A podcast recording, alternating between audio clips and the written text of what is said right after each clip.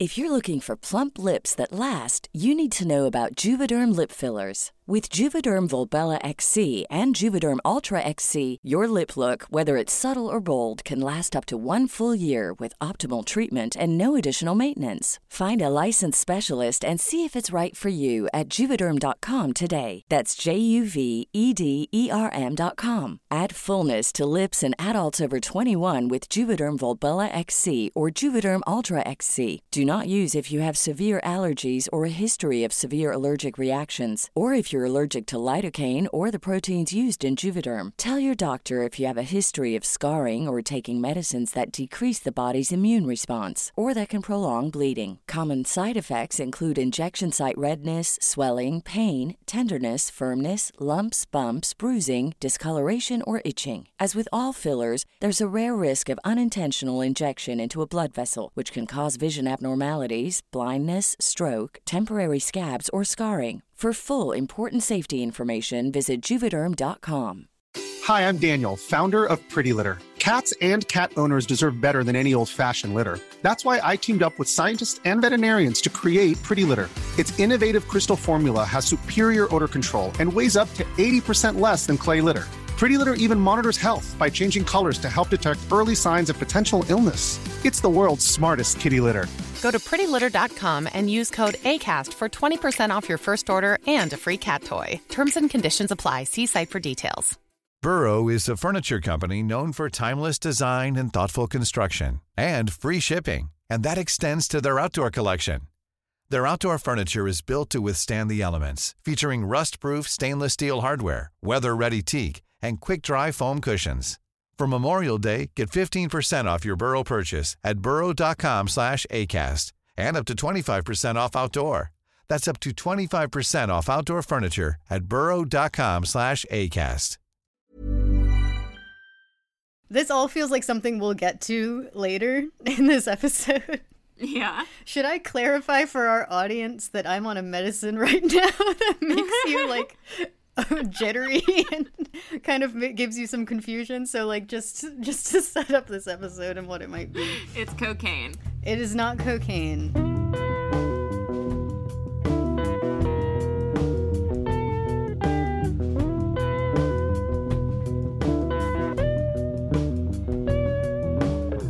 Hi, everyone, and welcome to Monster Donut, a literary and historical deep dive into the Percy Jackson series and all of its following spin offs. I'm Phoebe, a dramaturg and story consultant, And I'm Emily, a classic scholar ish.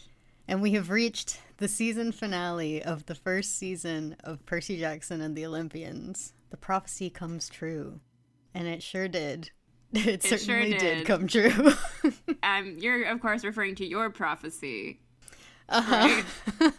when I first saw the beginning of this episode, I died. For those who haven't seen Phoebe's video essay analyzing the writer's room of Percy Jackson because of their work on Black Sails, her video essay begins talking about a scene where the two rival characters have a flashback sequence of one teaching the other how to sword fight right before a showdown sword fight in the woods between them at the end of the episode. That's where she started.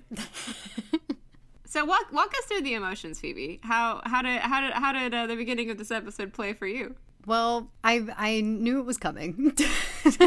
I I did inadvertently spoil it for her. Yeah, I did immediately figure it out when Emily said uh, that there was something that I needed to record my reaction to. That was where my brain immediately went was, oh, it must start with a flashback sequence where Luke is teaching Percy how to sword fight.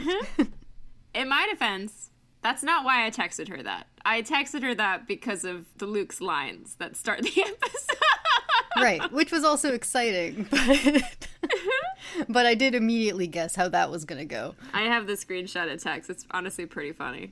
Yeah, it's like within 2 minutes I figured out how the episode was going to start. And you te- you texted me like the entire sequence as you described, and I was just like, "Do I gaslight her or?" You should have. You should have, because I went in there confident.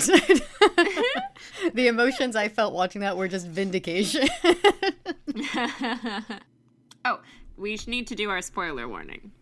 Yes, spoiler warning, as always. Spoilers for Percy Jackson, Heroes of Olympus, and Trials of Apollo are all fair game. I don't see us talking too much about Heroes of Olympus this time around, but the first and third series, I have a feeling will come up. Mm-hmm. Um, and we will, of course, be spoiling the end of the show, but you you know that already. It's episode eight. So we start over blackness once again. Luke's voice saying, "Look, you didn't ask to be a half blood." And then, like the opening shot, again, Percy on the beach in Montauk, uh, out of focus and stepping into focus. But mm-hmm. this time with his sword in his hand, approaching Ares instead of Kronos. But same threat. He can just see it clearly now. I love a parallel. mm-hmm. But the the full line that we're getting here from Luke is, "Look, you didn't ask to be a half blood, but you are one. That makes you part of something bigger than yourself." I did note the the background when that line is spoken. We see Ares approaching when he's saying "bigger than yourself." And I one thing I loved about this particular setting for the fight is that you see like this lighthouse in the background, but also these sort of like wooden tide thing, you know, like the wooden stakes that are there for the tide that are fully mm-hmm. exposed at low tide. That to me almost they almost look like columns or ruins of columns. Mm.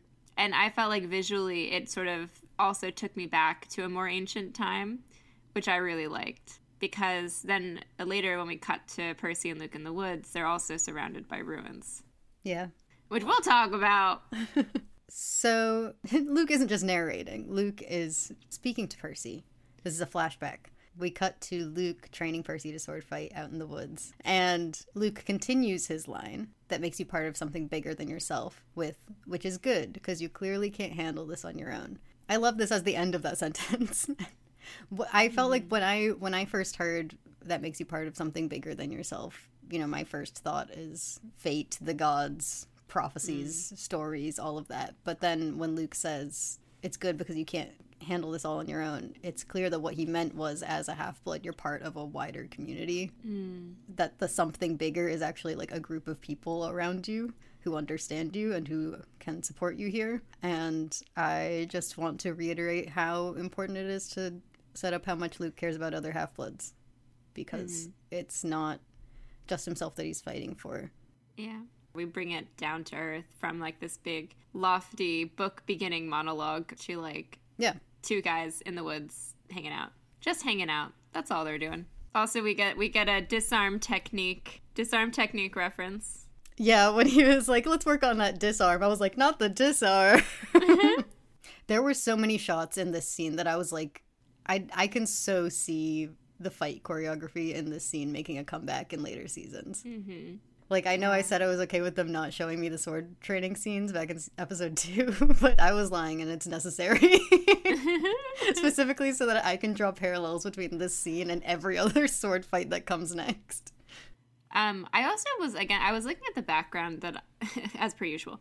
I did think one thing that really stuck out to me though was all this different like ruins in the forest. Like, how long do we think Camp Half Blood has been on Long Island? Great question because I was also I know we talked about the buildings and stuff at Camp Half Blood it looking sort of like an archeo- archaeological site, but I don't remember them looking like ruined in the way that the ones in the forest are. Yeah. Here's how I've made it make sense to me. If we're going with book canon of the gods move around from place to place. It made me wonder the way it's all set, the way the set is dressed and everything, if this is a place that is a lot older than like the the area on which it currently rests. Like if this is like sort of an almost like extra dimensional thing that just sort of sets down somewhere. So like these are the ruins of ye old Camp Half Blood. Yeah, like Camp Pass. Like we've kind of moved to a different. Like yeah. it's moved and shifted around with the ages. That's how I was like making sense of it in my head. Mm-hmm. That makes sense. That there used to be something out here in the woods. Yeah, because the other thing I was looking at, I believe the trees they're surrounded by are aspen trees. My first thought being aspen, asphodel. Also because fun fact about aspen trees is it looks like a bunch of small, skinny, white trunks, individual trees. But actually, the tree is underground, and all of those trunks are offshoots of all the same tree. Like you can be in a giant area of these white trunks, and it can be one tree. I just, I like the fact that Percy and Luke are framed against aspen trees in both of their interactions in this episode. Hmm. There's something about looking at this huge, gigantic cluster of flora and assuming that all of them are individuals when in fact they're all the same unit, the same organism, all interconnected, where you can't see. Mm-hmm. Something about it. Within the family tree. Yeah. Because the other thing, too, is like we've just had the fields of asphodel last episode. And like now when I'm looking at trees, I can't help but think about like being trapped by regret. I don't know. So Hmm. we'll come back to that. This conversation that they have, the when am I ever going to use this stuff? And Luke saying, "I told you," and Percy saying, "They'll come for me. I know they have." That was when it it fully clicked for me that not only was the opening of this show, like those opening lines of the Lightning Thief, quoting Kronos, it was mm. also quoting Luke, who Oh, yeah. clearly gave 'Cause he's- Percy basically the exact same speech with the same warning. Which means also the opening line is also quoting Luke in this moment. Look, I didn't want to be a half blood. Oh. Literally, that first page is just Percy saying various quotes from Luke and Kronos. With run away, little hero, before you get hurt, becoming turn away while you still can. They'll come for you, coming from Luke. Look, I didn't want to be a half blood, coming from Luke. Mm-hmm. But as they continue going back and forth, uh, Percy says, Point is, they don't fight fair. It's not like there are rules. And Luke says, Of course there are rules. See, that's what warfare is knowing the rules so you can use them against your opponent. And Percy says, What's an example? And Luke says, There are all kinds of examples, like, and then Percy finishes the thought with single combat. I love Percy being like, well, the monsters can't use swords, so why do I need to learn good sword fighting technique? Which I like because it feels like it's a great question. And it feels like a subtle reminder to what I think Backbiter meant to me when we were reading The Lightning Thief of like, why do you need to learn how to fight other people with swords if all of the monsters are not people with swords? Mm-hmm. So we lo- I love that little moment. The way this is shot so that it's Luke pointing his sword at Percy when it cuts back to the beach. Once again, it is Ares, but it is also Kronos and it's also Luke on that beach right now right then. This is cinema. Yeah, this is cinema. Um but I was also just in love with this because Percy uses that exact rule against Luke in the next book. like that's how he gets him in Sea of Monsters. I went back and reread the fight in Sea of Monsters after seeing that scene because I was like silently screaming to myself because that's exactly like Percy literally says one on one in both scenes in the scene in the Sea of Monsters and in uh, the scene on the beach, um, and then goads Luke by saying like, "What are you so afraid of?" and traps Luke in a situation where he has to say yes to fighting Percy one on one, or else he'll look weak in front of his army. So I just when I I actually I think I said like oh out, out loud when when he said single combat because I realized that like that was about to be used against him. this is something that Percy will do multiple times throughout the whole series, and I just like seeing Luke teaching it to him and then knowing that Percy is going to use it against him. Yeah. Oh, that's great. The other thing about this scene, also related to Black Sails, I mean, considering this this is being made by the same people, I feel like it's relevant. Yeah, you con- considering this is literally the first thing you brought up in your video essay. I think I'm allowed to just keep bringing it up. Yeah.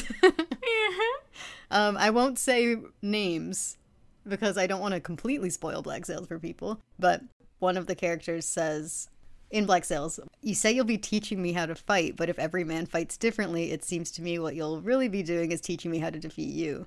And the other character says, "I'll take my chances." And then I was thinking about how much Luke trusts Percy right now by doing by teaching him. I was like, he really thinks he's going to join him in the end. But this actually might be something to bring up later because I feel like mm-hmm. per- that's a big part of the conversation for later is how much Luke thinks that Percy is going to actually join him. So maybe I'll hold on to that thought. I was thinking about like the sort of Iliad of it all here because of course I was. What else am I thinking about ever? Um, because especially later in the scene when Percy lays out his terms and Ares qualifies the terms by saying no funeral to Percy. and the reason he gives is he can't have any evidence of his plan. But I'm sitting here like a single combat resulting in no funeral for somebody, that's so Iliad coded. Mm. But this idea of single combat kind of being this make or break situation where you kind of, it all is riding on one thing, it's all riding on one encounter, is a staple of the Iliad. I love that this framing this framing also makes it feel like this is the moment where Percy is fully coming into his powers, not just as like somebody using a sword, demigod on a quest, but also like somebody who's finally understood what Luke was talking about when he was talking about these rules and how to break them. hmm Yeah, we get. I do want to talk about where Percy's at during this fight mm-hmm. because so Ares fight iconic moment. The ocean swells and Percy, struggling to stand up, says, um, "I warned you. If you're not careful, you'll find out who I am." Following up on his threat from episode five, and then the wave comes over him and he doesn't even move. He just stands there. But I do want to talk about that phrase, the who I am, because Sally last episode said, um, I want him to know who he is before your family tells him who they want him to be.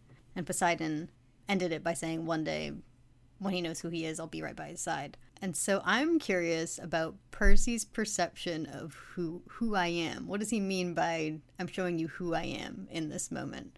Like what does that mean to him? I meant to think about this before asking the question, but I didn't. So we're just going to talk about it.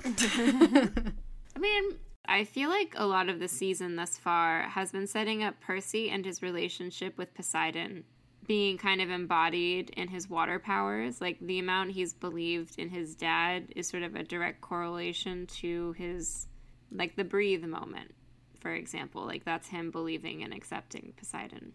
So it's interesting to me that he, in using his water powers in this way to make this huge wave, doesn't feel connected to Poseidon for me. Like it's connected to him because of the way episode seven ends, but it, Percy for Percy, it's completely unconnected. Like it's not because he's finally had an I love you dad moment that he's able to do this. It feels more like he's just coming much more into his own ability. Like it's almost like him accepting his demigod identity, but not in a way where he's like, yes, I am of who my dad is, but more in a like, I am a demigod. I have powers and abilities and I have and I, I am I can be part of this world and learn the rules to break them.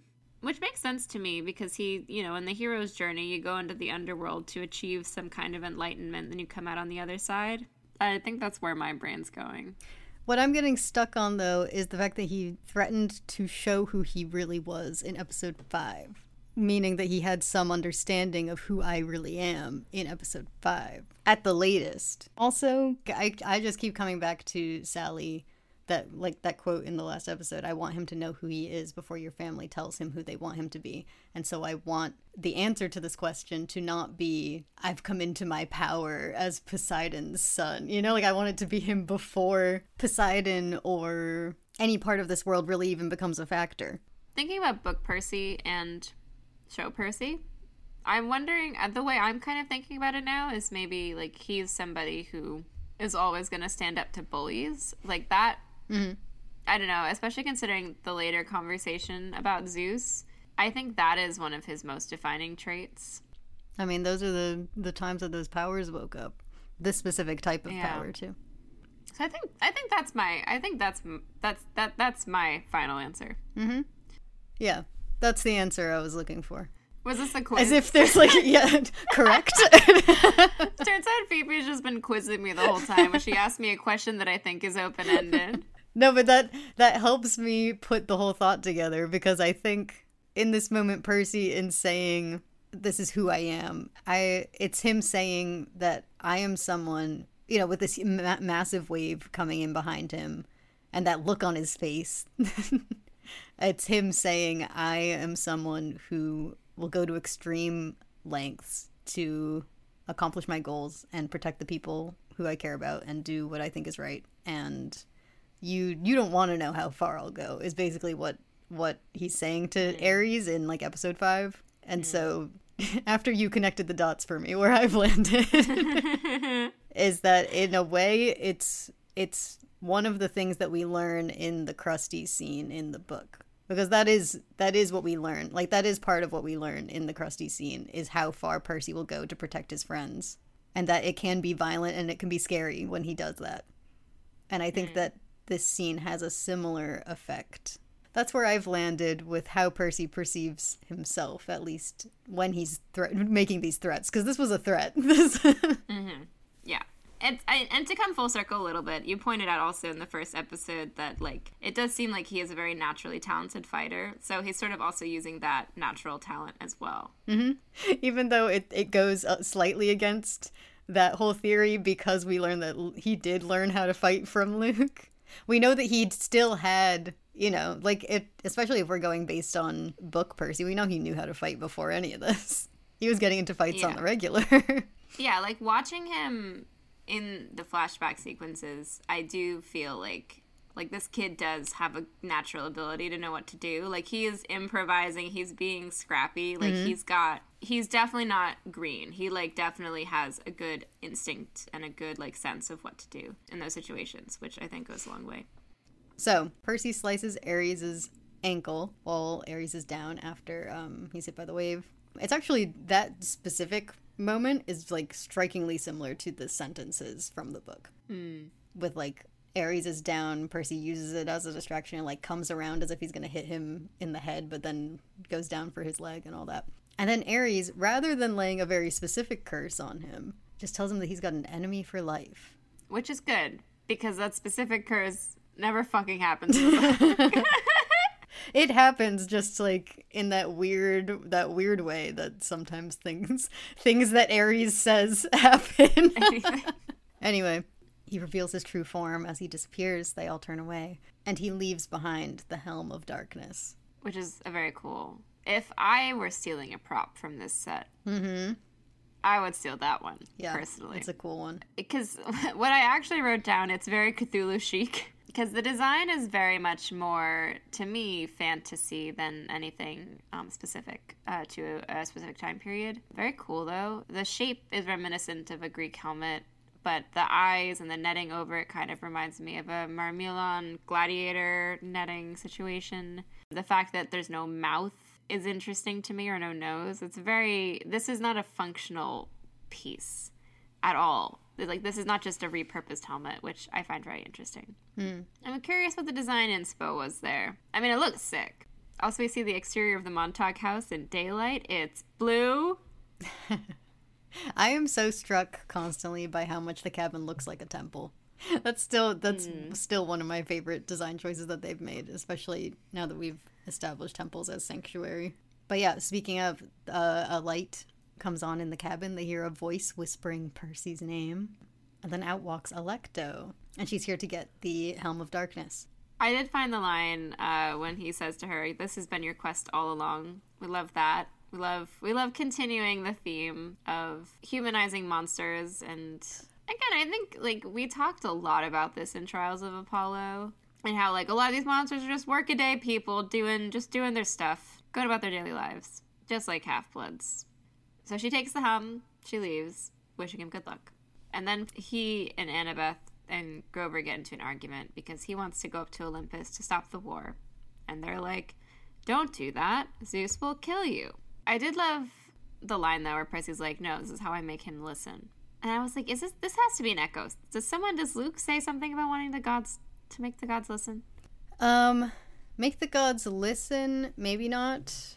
But I was thinking a lot about his lines about glory at this point, specifically because of Percy's line at the end where he steals Luke's line from the lightning uh-huh. thief. When Grover jokes that, like, just for clarity, how sure are you that this couldn't just be an email? Which is a great point considering they know they can ship things to Olympus now. They've done it in the past. They basically could have just put this in an email. But this is when Percy, full of lines, made to make Phoebe gasp, goes, Where's the glory in that? Which is stealing the gist of Luke's where's the glory in doing what others have done. But anyway, glory as Luke defines it in episode 2 is it's like this stuff that attaches itself to your name, makes it bigger, scarier, more important. People listen closer when you talk. They work harder to be your friend and they think twice about messing with you. And I think that that like the physical powers of glory is what Percy is going for here because I when I heard that line from Percy, I was like, "Hey, hang on a second. I was like, what exactly does Percy want out of glory versus what does Luke want out of glory, and how much does Percy want glory really? Like, it was, it just, it was a line that I got focused on, but I figured that like glory as in living forever establishing yourself and ensuring that you're remembered and you have a legacy that side of glory that i think luke wants percy doesn't at least as i interpret luke because we haven't really seen this luke fully like in action yet but like in book luke like wants to make an impact he's been ignored and given a, a sort of forgettable quest and he wants to like we've talked plenty about, he wants to force the gods and especially Hermes to look at him now and look at him for forever. But mm-hmm. we saw this season that that side of glory was sort of ultimately useless to Percy because he didn't actually have anything he wanted from his dad. So Luke's Kleos definition for episode two, it feels like the glory definition that Percy is thinking of right now when he says that line because mm. he needs he needs Zeus to listen to him right now. So he needs all the glory he can get. yeah. It's interesting though cuz I feel like Walker's line delivery he wasn't 100% serious when he said that. I think that supports your point though, where I think like he doesn't take glory that seriously, but he's using that as like you know, he's being he's taking the rules of this world and using them to his advantage where it's yeah. like, oh, you're gonna push back, but what's no? I'm gonna push right back with the rules of this world on you, which I don't fully ascribe to, but like this, they benefit me this time, so I'm gonna use them. Mm-hmm. Um, before they talk about the glory thing, though, we have that line where Annabeth, while trying to convince him not to go, says, He'll kill you, you understand that, right? Either because he still thinks you stole the bolt, or because you're a forbidden kid. Zeus will never let you leave Olympus alive. And Percy says, I'm done running from monsters. Out that gate. The, Out the gate. The Hallelujah chorus started playing in my head. Having Percy call Zeus a monster is like the perfect way to round out that theme in this season.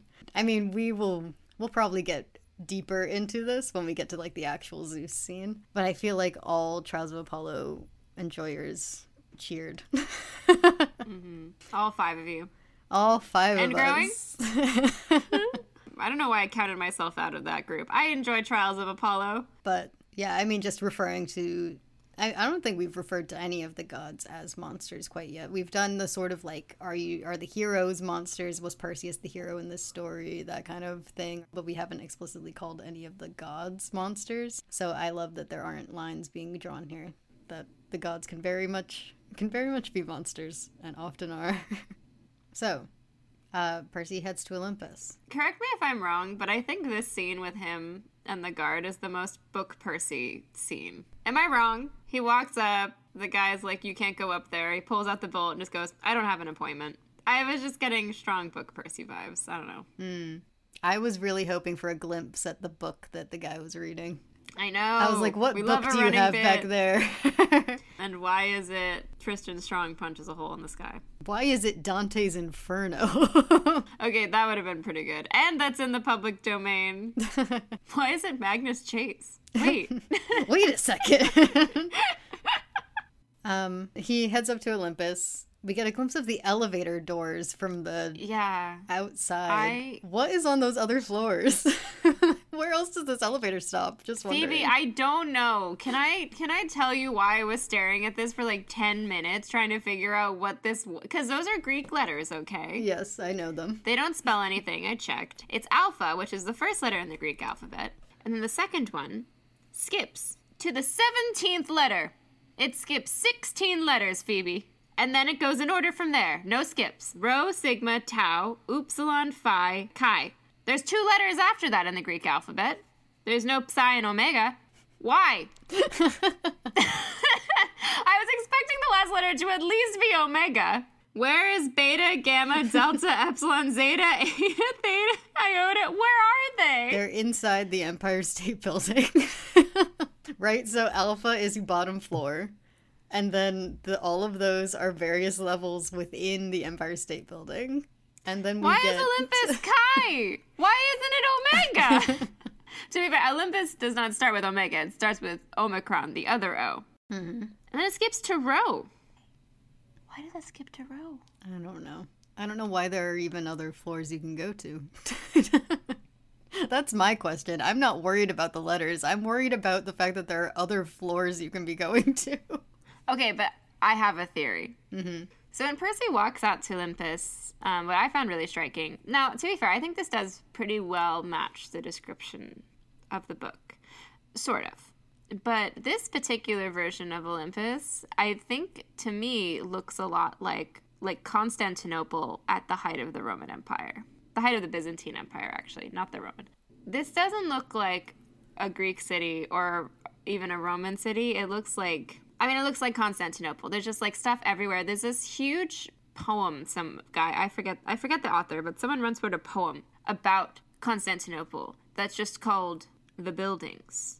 That's just literally an epic poem about all of the buildings you will encounter as you're walking through the city, like the main city. So I was thinking a lot about how Olympus, when Percy first walks out, looks like that, which would have sort of been like the last height of the original like Greco-Roman empires where the gods were still being worshipped as gods that are like the main gods in the societies. And then when Percy walks up to the throne room, what was also very striking to me, first of all, the soundscaping, it sounds like it, they're on the top of a mountain. And if you look around, everything looks ancient and everything looks pretty bare bones. And it's not like these fabulous, gorgeous citadels and dome tops that we see. It's like open air, like this is a sanctuary at the top of a mountain that was made in super ancient times.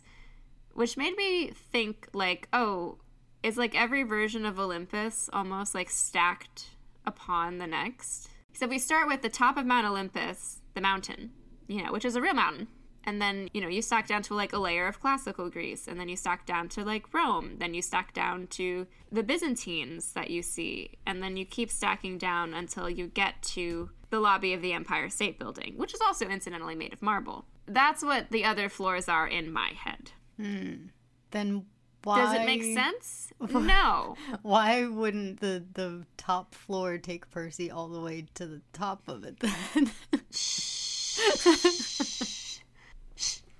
That's my theory, and I'm sticking with it. Anyway, so Percy walks into Olympus. he walks into Constantinople. Um, and as he does, he finds himself thinking back on another flashback. At least I assume he's thinking back on it, and it's just not just a, a flashback for our sake. I think the what supports the fact that Percy's thinking about this moment as he's walking into Olympus is the last thing Luke says before yeah the memory closes out. Because Luke says, You're learning fast, but you have to be really careful with this. Uh, he says, Annabeth is terrified of spiders, but she's a lot bigger than they are. So, what do you think happens when she comes across one? Two things you never want to be are small and scary at the same time. Things that are small and scary get squished. And so, I wondered if walking into this, he was thinking to himself that he has to make himself as non threatening as possible does a bad job of it, but but I wondered if yeah. he was walking in there thinking, okay, the gods might be scared of him, and that that's why they they probably get rid of forbidden kids is because they're scared of them. Yeah, it was interesting because this is where I wrote down the note I had before. Percy not picking Luke for the quest um, made a lot of sense to me from what we'd seen. But now that we've seen that like Luke is tutoring Percy in the forest I want to rewatch the choosing ceremony episode two, like the choosing ceremony and the scene where he gives him the sneakers again, because I think they have a lot more. They have a much deeper relationship. Yeah, the fact that they've had conversations like this, where it's them talking very frankly about the gods and like the idea of fighting them, of turning their own rules against them, that kind of thing. I'm like, I want to hear way more of these conversations. Two flashbacks was not enough. I need more. Do you think they were the same flashback? I think these are the same conversation. I think this went yeah. from they were sparring before, and then this is like when they took a break after sparring. So I need the next day and the next day after that and i need the day when percy you know comes up and and asks he realizes i've never asked you your backstory actually. Tell me about your tragic backstory. And luke says absolutely not. I am i am just waiting. I'm waiting. I don't know when it's gonna happen. Maybe it's battle of the labyrinth. Maybe it's titan's curse. Actually no. I think it might it must be sea monster i want my series of luke flashbacks with his quest. I want it. Hmm I could see that in Titan's Curse because that's like when it's relevant. Oh, right, with the Garden of the Hesperides. Yeah. You're right. You're right. It's Titan's Curse. Because he's going to fail the quest, and then he's going to fail it again, but different this time. No glory for him. Yep. Yo. Mm-hmm. Anyway, it's so interesting to me the way Olympus is. Just like these old, ancient, like carved from the, you know, earth. Did you notice that there's like veins of, I think, celestial bronze in the background, like kind of lined through a lot of the ruins? And I was trying to decide if they were like repairs or if they were like, because they mentioned that they mine celestial bronze from I was Olympus about at to some point in the yeah. books. I also love that there's a fire not in the middle, but like with the other throne. So I was like, oh, look, Hestia, she gets her little moment. I know, and I saw the hearth. I was like, "Ooh, that'll be important in five seasons."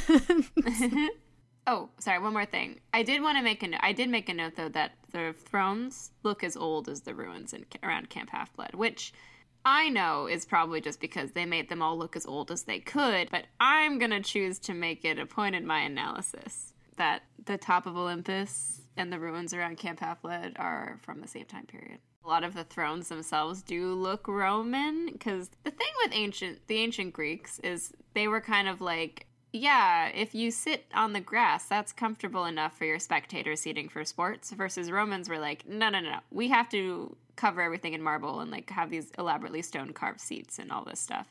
So a lot of the ones you see in museums are Roman, but they do look sufficiently old. Mm-hmm. but sitting in his throne, um, very powerfully, is Zeus, as if he was waiting for him. He knew he was coming, and he just he sat down. I was like, "Aren't you at war or something? Go get up and like gather some forces or something." Did you write down his first line? I didn't. It's just, you failed. I think the reason I didn't write down his first line is that the like silent conversation he and Percy were having was just so intense before they even spoke a word. Like Lance Reddick and like like Toby Stephens last episode, both of them they carry like a weight, like we said. Um, like this moment just felt so heavy, even without them saying anything. With Percy walking up and like holding the bolt out to him with his head bowed. Yeah, the performance here is amazing. Like you can immediately, you're like, that's a god. Yep, mm-hmm. he's God. He's a god. He's the most powerful god. I believe it. But as soon as Zeus takes his bolt back, Percy lifts his head and starts explaining to him that Kronos is back. That he didn't steal the bolt, that it was Kronos. And Zeus's response is interesting because he's basically like, okay, sure, like everyone's always plotting and planning. Yeah, he says, I know who Kronos is. I am his son. That is what we do. We snap and plot and strive. It was only a matter of time before he did again. And then Percy, who has been a, done a very good job of not being scary, kind of throws all that away. Yep. he basically he explains to Zeus. He says Kronos wants you to fight my father because Zeus is trying to continue the war. He says he wants you both weakened. And Zeus says, I will not be weakened by my brothers. And Percy says, You already are. Your family is a mess. they don't support you because they love you. They obey because they're afraid. Ares, your son, he turned on you the moment someone stronger showed up. Do you really think he'll be the last? How afraid of you do you think they'll be when your dad shows up looking to put you back in your place? And I was screaming throughout this entire I'm like I'm I'm still kicking my feet over this moment. My favorite part, though, is Percy does all of that. And then Zeus goes to fucking smite him, and he just goes, "Wait!" I know. I was like, what did you think was gonna happen? Anyone who listened to our Trials of Apollo episode knows how much this moment it was like a was a moment. Like the the mm-hmm. line that uh, Ashley read. I went back and checked it. Um, I can't wait for Ashley to watch this scene. But in our Tower of Nero episode, there's a line that Apollo has where he says, as much as we pretended to be a council of twelve, in truth we were a tyranny. Zeus was less a benevolent father and more an iron fisted leader with the biggest weapons and the ability to strip us of our immortality if we offended him. And that was like, th- this was like the, the culmination of these 15 books was Apollo standing in the throne room looking at Zeus and basically thinking the things that are going that are that are coming out of Percy's mouth right now, but be, mm-hmm. not wanting to say any of them because he knew that it wouldn't change anything.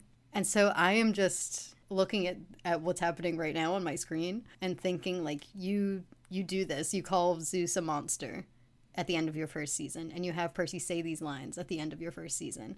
And then the question again becomes okay, what are you going to do about that? Like, you have a monster, a tyrant in control. And not only that, but he is just like the rest of his family. Like, Ares is his father's son, Zeus is his father's son. So, what is your way out of this? Like, Luke has an idea. What's yours? mm which is just a, a, fascinating way to set up your TV show.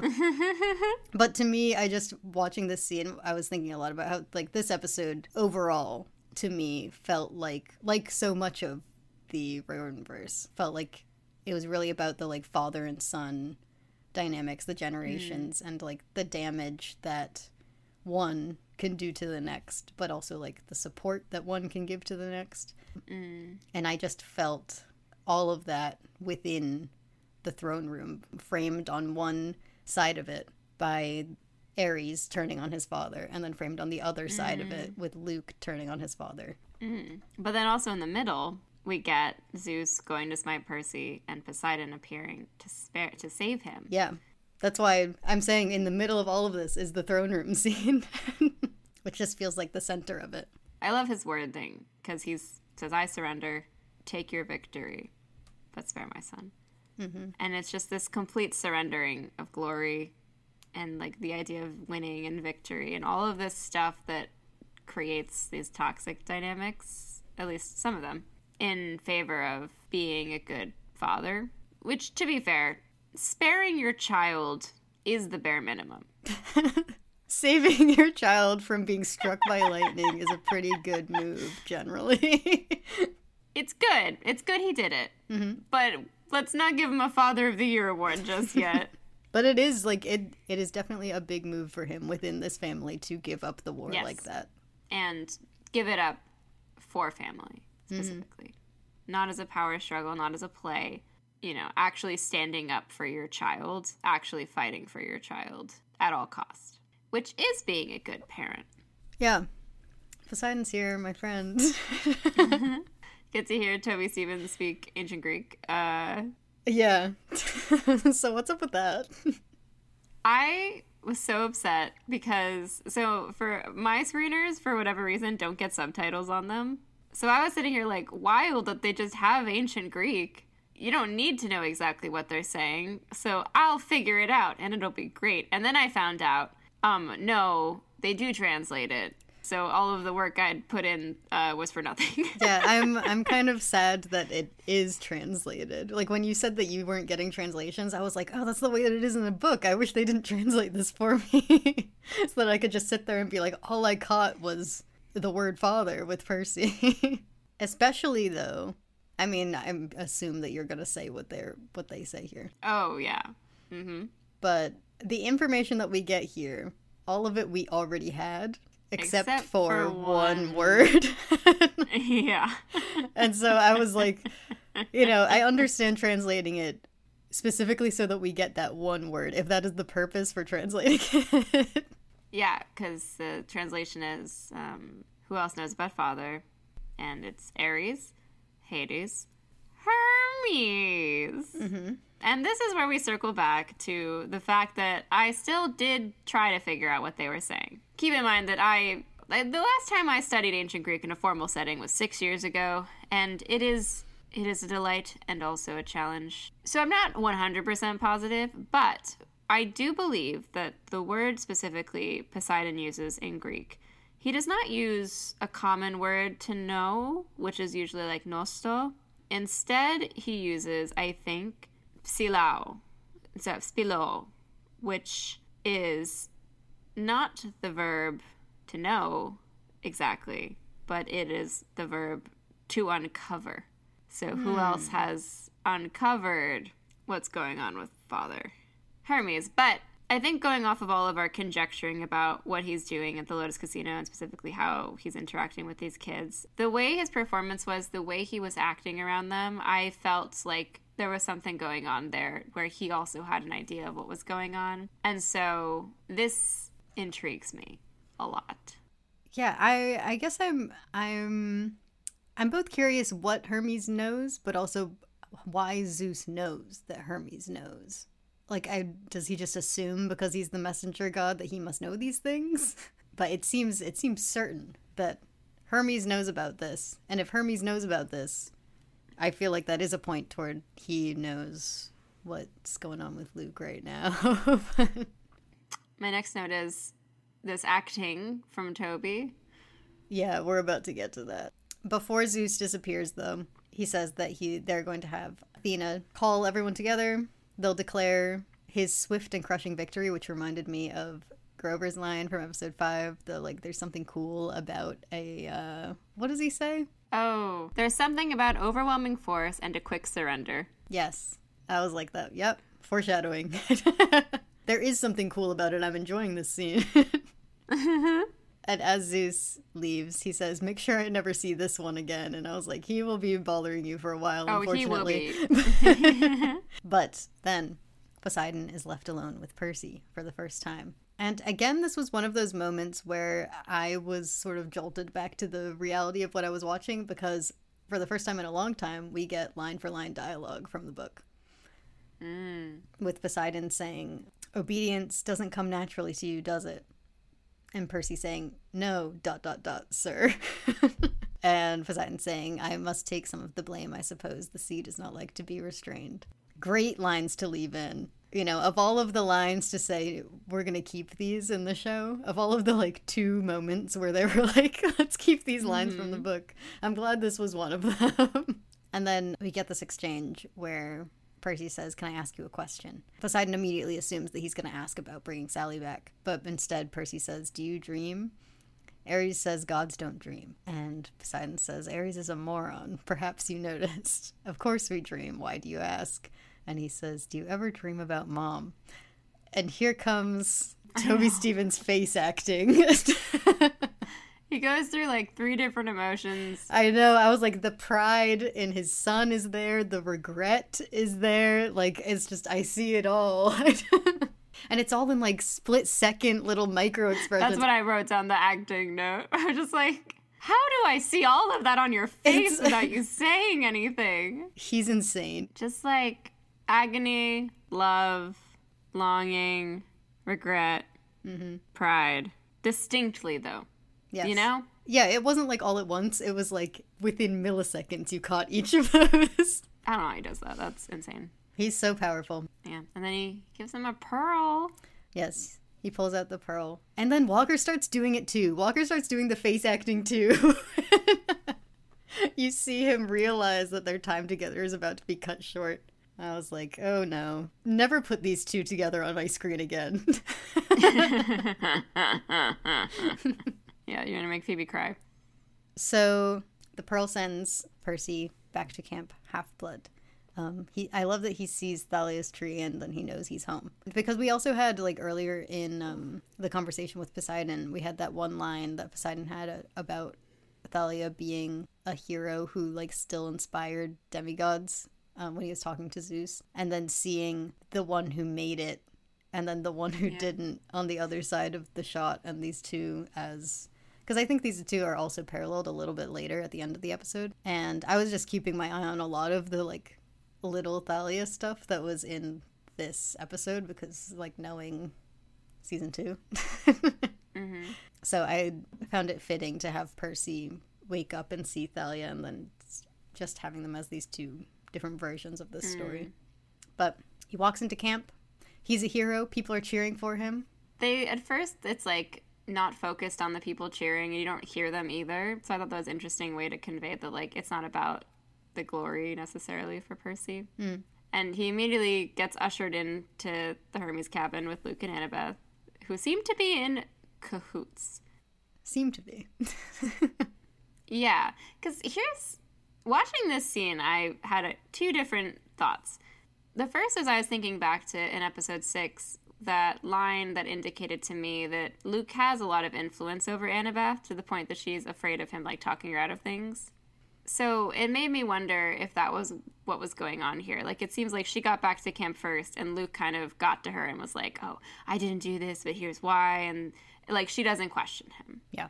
Possibility number two is she suspects him and is baiting a trap with Percy, which she has done before in these very woods. Yep. I don't know which one. I feel like she believes in Luke. I think she thinks he's doing the right thing. Because I think at the end of this part, we see the shift. But it could be a capture the flag parallel. It could be a capture the flag parallel. I'm not sure. I think that that is what it is. okay. You know, because okay, so this this scene ends. Percy and well, actually, there's it seems like there's some kind of time skip because we go from like daytime to I know. Nighttime when did it turn to night? but Percy and Luke go out into the woods to meet with Chiron. And then Annabeth apparently follows them out there. And so she must, hmm. in this scene, know something is up. Unless she f- figured it out between daytime and nighttime during the during the commercial break. Yeah. I mean, it's possible like there's something fishy where she's like, why aren't, why can't I be part of this meeting? But she's the one who volunteered. She's the one who volunteered to stay back and keep an eye on Clarisse. Which is why I figured mm. that she this is part of her plan. Yeah. Okay. Yeah. Is that she was like, I'm gonna stay back, I promise, but really she's gonna follow them out into the woods. Because I think also it seems like Percy is coming to this idea also around the same time. I'm trying to figure out exactly when Percy figures it out and when Annabeth figures it out. I felt like Percy figured it out in the scene. You think while he was talking to him?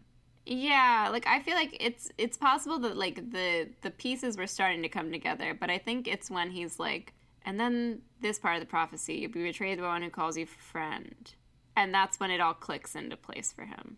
Like like I think at the very least he didn't have everything figured out. Like he might have had a clue that it was Luke. This is what I was debating was like whether he figured it out during that scene while talking to him or if that was why he was so quiet walking out there, like quiet enough that Luke comments on it was because he was like slowly putting things together.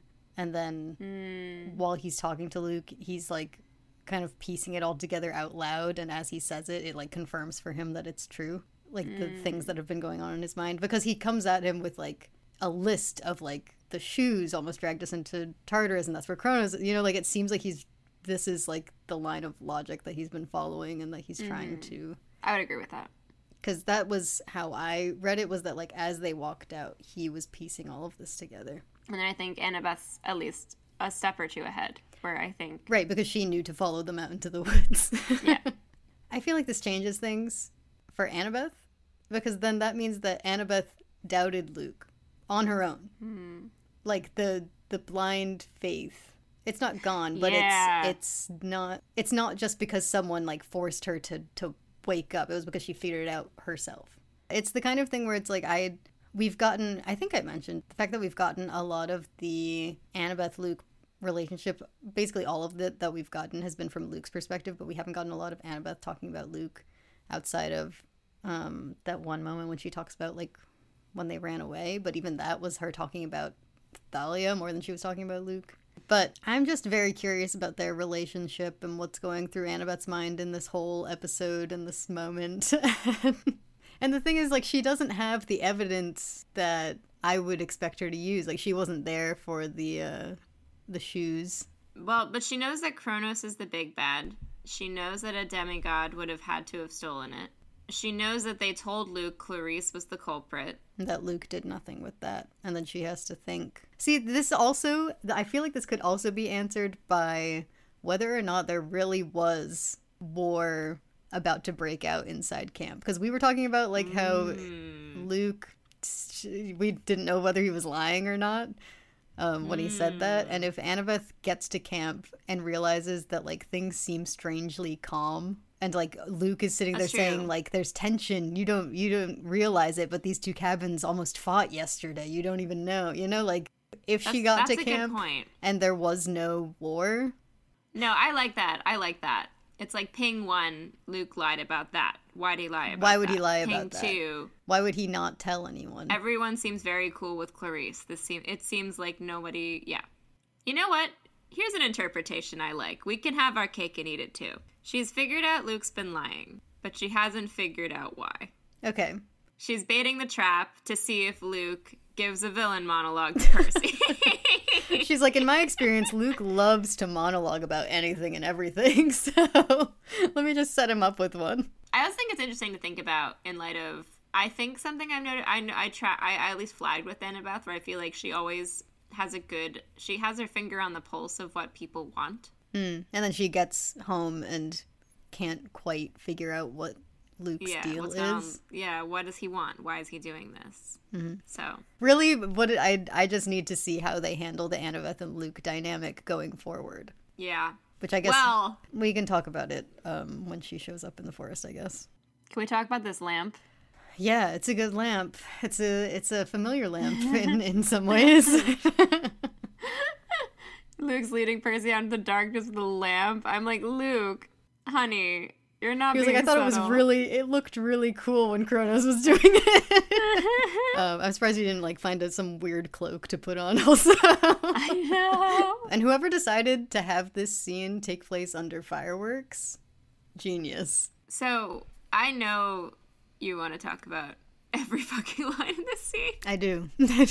So let's start with the first one because I bolded this one where they're walking, they see the fireworks, and Luke goes, "Hum, talk about a celebration. They really pulled out all the stops for you."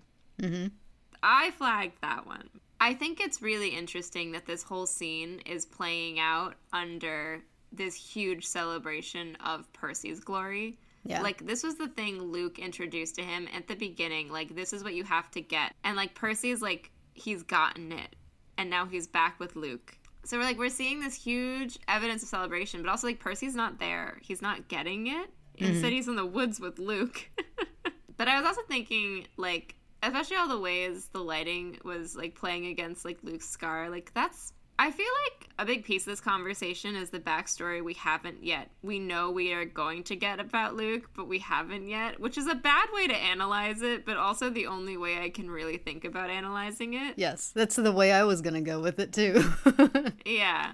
And yet it's like interesting, like without even getting the story of the failed quest or not the failed quest, but the story of the quest that he presented that he didn't like that didn't give him the glory he wanted. We are still like getting that from him. Like we're getting this sense of like he's this guy who is the best swordsman at camp. He cares so much about glory, but he hasn't gotten it. He hasn't gotten it through this system. Um, the thought the thought I'm having is a disagreement, but mostly because it's something I'm realizing that we never talked about, which was that mm-hmm. Luke introduces himself as someone who does have glory, and that's why people listen to him. And like that's how he introduces the mm. concept in episode two, is that like that's why people listen to me. They respect me because I have glory. Mm. And I'd assume that that comes from your big quest from Once Upon a Time. But I feel like in the book, like this speech in the book when he brings up glory, we talked about how the type of glory that he got from his quest and that exists at camp wasn't enough for him. Mm-hmm. Because it, it was, you know, where's the glory in doing what others have done? And like, he also has the, the line in this scene where he says, like, this is our way out of camp and their control and all of that. Like, clearly, life inside of camp is not enough for Luke still. He needs that, that bigger, you know, th- basically what he, what he needs is like, To save the world. he needs to save. I was about to say he needs the type of glory that unfortunately Percy kind of just got. Yeah, and I, I think that's sort of what I was slowly meandering my way. yeah. Because that's what I meant when I said he didn't really have glory, I think, is like he didn't have. What I was trying to say is he doesn't have what Percy has. yeah. This kid that just showed up and learned what this was like five minutes ago, mm-hmm. who's 12 and this tall. Like, Yeah. Although I, I, I don't think, at least yet, I don't think he resents Percy at all for that. I think because Percy comes back with that level of glory as a 12 year old, he probably sees him as an even better recruit than he did before. And Yeah. thinks, like, you know, you come back with this amount of glory, look at what they're doing for you. Imagine what you'll be able to do when you can, when we leave camp and we do something even greater. You know, because in his head, he, Percy is still the kid who he met in episode two, who he was convinced wanted glory more than anything. yeah. The kid who adored him, who was like, oh my god, like Yeah. you're. Yeah.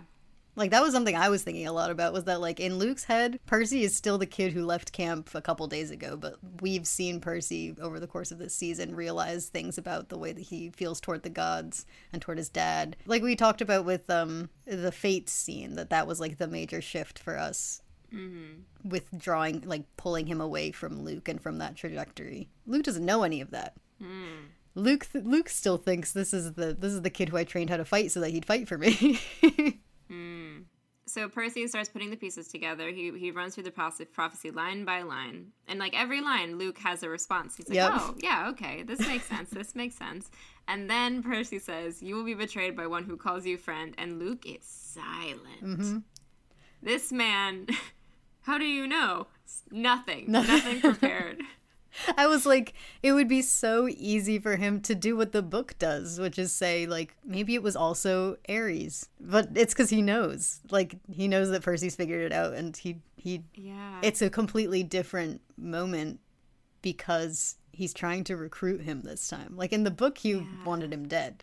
Like, this, he, drew, Yeah. he lured him out into the woods to kill him, and this time, Yeah. he doesn't want to hurt him at all. like that's the thing is like he says, "I am your friend." He says, none of this was meant to betray you. And he means it. I even started to write down how did he betray Percy though in this version, and then I remembered the shoes, and I was like backspace, backspace, backspace. and I, he also says, "I didn't think you'd give the shoes to Grover to wear." That's such a such a the the line delivery, a chilling line. Because it made that also made me start to think about the family: Luke, Thalia, Grover, Annabeth. We're com- I'm coming back to them though, okay. and the shift in, and I think it's a music shift too, when he says, "I'm here to recruit." Whew. And this is this is what I was talking about earlier with the idea that in teaching someone to fight, you are teaching them how to beat you specifically because every man fights mm-hmm. differently, according to a name redacted from Black Sails. and just that was what I was most like in love with basically in this scene. Uh, there are many mm. things I was in love with in this scene, but you know, I am your friend. None of this was meant to betray you. And then later on, I don't want to fight. He went into this so like fully confident mm. that Percy would be leaving here with him. Like that that's kind of the that's at least if you if you take name redacted's word, you don't teach someone how to kill you and then think that things might go wrong. right? You can't give them that amount of power over you. And so Yeah. listening to Luke's speech in this version and thinking that like in his head this wasn't going to fail and Percy was going to leave here with him and like he had Yeah. confidence in that.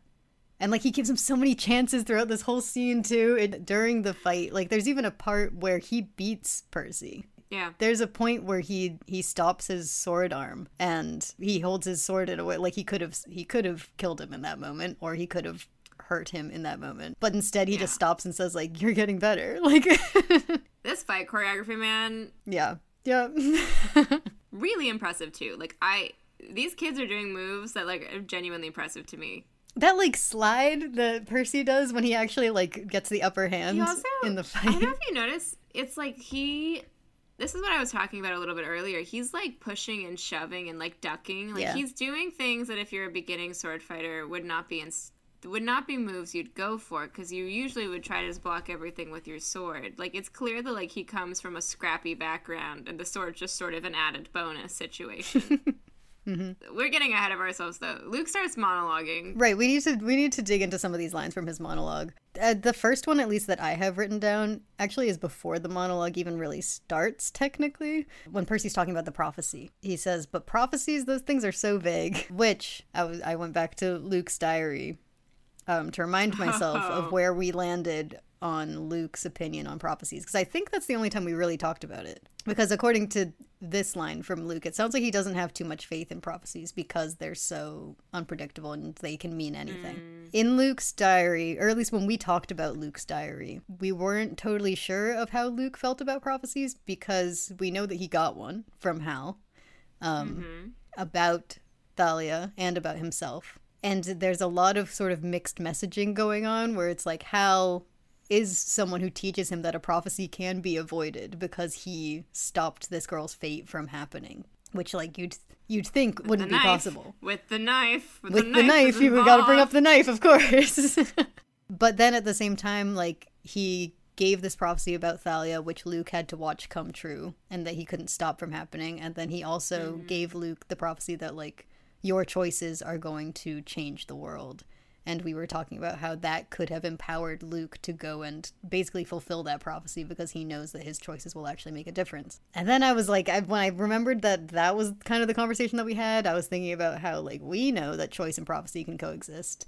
But if you kind of hate the gods and any influence they have over you, you might not agree with that. And you might think that, like, no, I need, you know, my free will and it mm-hmm. can't coexist with a prophecy, so I don't put any faith in prophecies. I guess what I'm saying is that if if this version of Luke even had that experience that happens in Luke's diary, that he came out of that situation thinking prophecies are changeable. Hal did it, why can't I? Yeah. Nothing that that you're told by an oracle necessarily needs to happen. They're so vague. You never know what it's going to mm. mean. It's it really isn't it's nothing.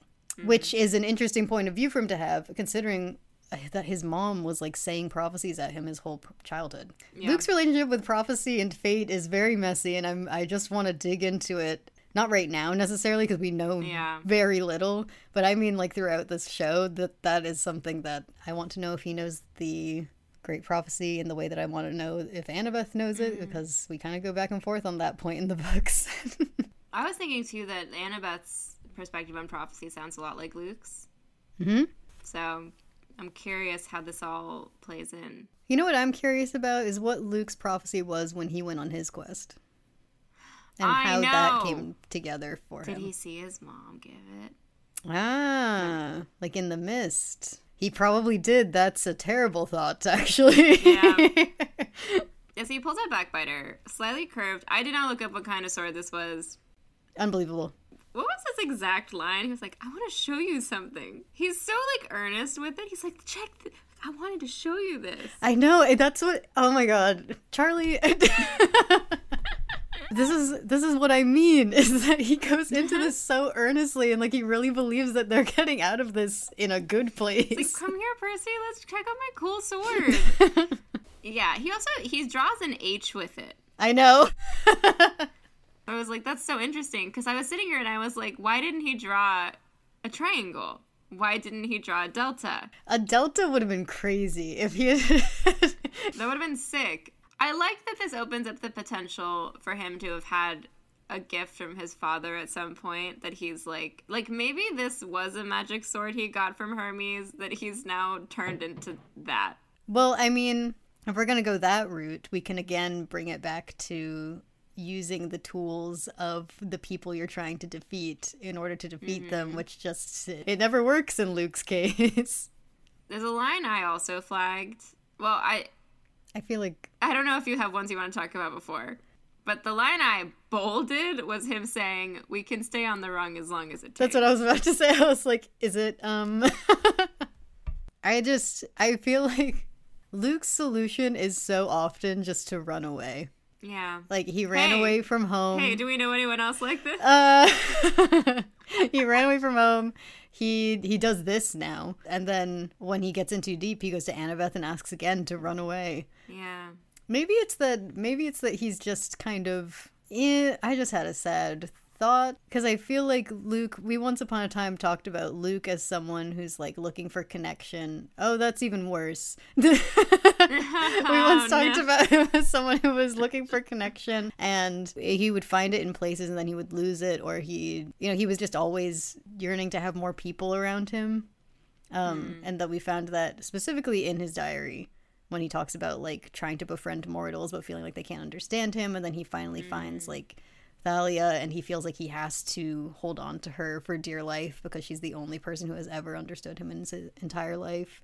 And I'm now thinking about the times that he's run and him every time kind of looking for he's just he's constantly looking for something and he's never finding it. Like that is mm. just kind of a, a staple of Luke's life is that he he runs because he thinks if I run, I'll find something new, I'll find something better when I run. And then mm. he makes it there and he's like, This isn't what I wanted. and then he runs again. And it just over and over. That is all that Luke ever does. And this is only vaguely connected to what I said about connections earlier. But I feel like he he makes it to these places and he'll make those connections and use them as like a reason to stay or a reason to stay on the run or like he tries to take those connections with him while he runs and that never works. That never works out well. Then uh, the reason I said that it was getting sadder in my head was that I remembered the elements of the show that are leaning into Luke as someone who puts a lot of faith in like the community mm. and his fellow demigods. Like he'll say later in the scene, we is the word that Zeus fears the most. like he's trying to build a community. And it's interesting because I came to what I felt like when you started talking was a different conclusion from this line, but the more you talked, the more I was like, hmm, maybe this this also works with it. Okay. Because when he said that, I was thinking about how he likes to be on the run. He likes to sort of be the renegade, and he likes to have his people with him. And it felt almost like he was maybe trying to recreate this family he had on the road originally mm-hmm. by once again just like rejecting all of the sort of structures in place where he hasn't thrived to find something better. Yeah. If Annabeth can see the parallels between Percy and Thalia, then I'm sure Luke can too. Yeah. And I'm also thinking, like, I feel like Annabeth is also part of his plan. If he can travel back and forth this easily, he can definitely come back. Like, yeah, and talk to Annabeth. And, like, she's shown, like, she's believes him, she's devoted to him. So he's like, of course, yeah, she'll come too. Like, and it's also interesting because when he's saying, like, we can stay on the run as long as it takes, like that's also leading me to believe that there's no Princess Andromeda, there's no renegade group yet, there's no other camp, metaphorically, not literally. They didn't make another camp. He is sort of at the beginning of his journey with this. Hmm, he doesn't yet have his mysterious benefactors. yeah, like he's still a kid trying to just find a place for himself in the world. Like he's not a master of mind villain yet. Just to to bring it back to the stop saying we and then Luke saying it's the word Zeus fears the most? Specifically Zeus. Specifically Zeus. That kind of does segue into the next thing I'm going to talk about, which is. Is this the thing about Western civilization? Because that is where my brain keeps trying to take me right now. yeah, because a huge piece of his speech that is not in this in the show that is in the books is how and I, I think the actual quote is like western civilization is a disease like mm-hmm. it's talking about this establishment that is created by greek gods and all of that trickling down is a huge problem. And we talked a lot about how that is reflective of our society, but not because Greek gods are running around, but just because, like, our myth of our quote unquote civilization starts in ancient Greece. If you want to hear my full spiel on that, go listen to our first episode on the Lightning Thief. Yep. At first, I didn't know what to think about the lack of that part of Luke's motivation. But I think I've come around to a way where it does make sense to me. Because the, the lines he says when he's talking about Kronos are He opened my eyes to the truth, the golden age. That's what he called it when he ruled. And this is the only line we really get that allude to Luke's eventual plan beyond, like, we'll run away, we'll figure things out. Mm-hmm like his justification is like Zeus doesn't want us to get together. They're bad parents. The, the, this power structure is broken. And then this is the the part of the speech where he's actually talking about the future. So to that end, I want to come back to this term golden age actually comes from an ancient Greek writer called Hesiod. And in one of his uh, works called Works and Days, he does tell the story of what he calls the five ages of man. So um, this is a pretty long passage, so I'm going to skip around, but I'm going to read out the lines that stuck out to me. And just to cite my source, it's the Hugh G. Evelyn White translation. First of all, the deathless gods who dwell on Olympus made a golden race of mortal men who lived in the time of Kronos when he was reigning in heaven. They lived like gods without sorrow of heart, remote and free from toil and grief. Miserable age rested not on them, but with legs and arms never failing, they made merry with feasting beyond the reach of all evils. Uh, when they died, it was as though they were overcome with sleep, and they had all good things, for the fruitful earth unforced bare them fruit abundantly and without stint. They dwelt in ease and peace upon their lands, with many good things, rich in flocks, and loved by the blessed gods. First thing that really strikes me about this description of the Golden Age is the fact that if you're someone who loves glory, this is not what you want.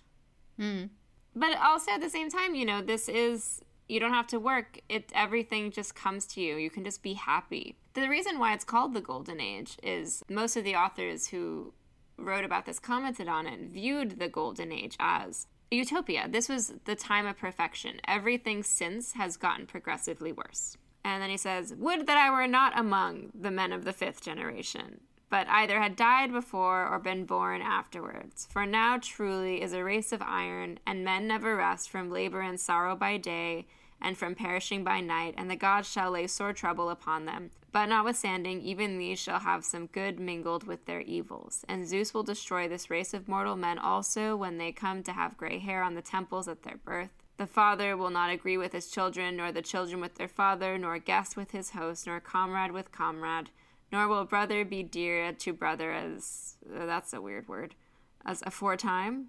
Hmm. 1914. Men will dishonor their parents as they grow quickly old, and will carpet them, chiding them with bitter words. Hard hearted they, not knowing the fear of the gods. They will not repay their aged parents the cost of their nurture. For might shall be their right, and one man will sack another's city. There will be no favor for the man who keeps his oath, or for the just, or for the good, but rather men will praise the evildoer and his violent dealing. Strength will be right, and reverence will cease to be, and the wicked will hurt the worthy man, speaking false words against him, and will swear an oath upon them. This is a very bleak portrait of what is theoretically our current age still. There's some lines in here that I find to be really interesting thinking about in terms of Percy Jackson, right? The strength will be right.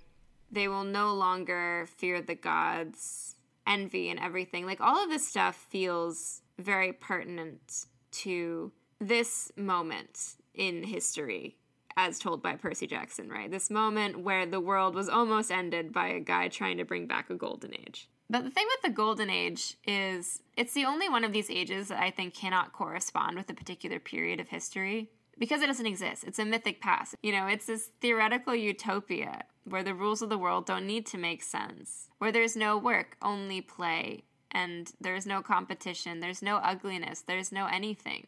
And I think to me it's so interesting with Luke as an example because he is a character who, as I pointed out, nothing about what he wants corresponds to the golden age, and yet he looks back on it as a perfect time. And I think that's the danger of looking at the past this way because you only ever see what you want to see. You only ever see the good times. You can only ever regret what we've left behind. And I think this perfectly sums up why reverting doesn't work and why this is inherently flawed because you can't revert to a time when people weren't people. Mm-hmm. Yeah, I think this is this is something I I end up bringing up a lot when I talk about Luke and also the end of the series in general is that Luke relies on the ways of the past and then literally attempts to repeat what others have done and so just ends up trapped in that cycle mm-hmm. even more explicitly in the show because we've like clearly laid out what it means to be a member of this family and what traits they all share and the fact that Luke shares a lot of them and relies on a lot of them. Mm-hmm. Like Luke clinging to the past and looking only to the past while Percy in the end is able to find a way forward that is a something new is I think one of the like essential parts of this story. But I also think when it comes to the the lack of glory and heroics in the golden age, I actually think that might speak to what Luke is really after here mm. because looking at the golden age as a time when men lived like gods, like they they didn't have to gather glory or become a hero to be just a little bit like the gods. They were like the gods. Like I think more than anything Luke wants to be a hero, but it's because that's as close to being the gods as he'll ever get. But like in an ideal world in the golden age that would never be the case. You know, like I think it's the the power dynamic, it's the hierarchy that gives them all the power in the world while their children suffer and they do nothing. That's broken and that Luke wants gone. Like it's that the gods should love their creations rather than putting themselves above them. But I also I do want to hear him say more on this, like about the golden age because he clearly does see more wrong in the world than just that their parents don't treat them as they should. Like because in bringing back the golden age, that's not just I want our parents gone. That's I'm trying to change the entire world here. Like there's something really broken that I'm trying to hmm. fix. And what I assume he has to say about it probably echoes a lot of what you just read, like that the world has only gotten more corrupt since the gods took power from Kronos. You know, like look at the hmm. The way people live all over the world and look what they've done to the wild too. Like that's in that passage about the golden age too, about how like bountiful it was. Like he mm. probably believes that once the gods were given the ability to control this world, even if they're not the only ones controlling it technically, them having that power has ruined them all in the same way that like the western civilization idea did.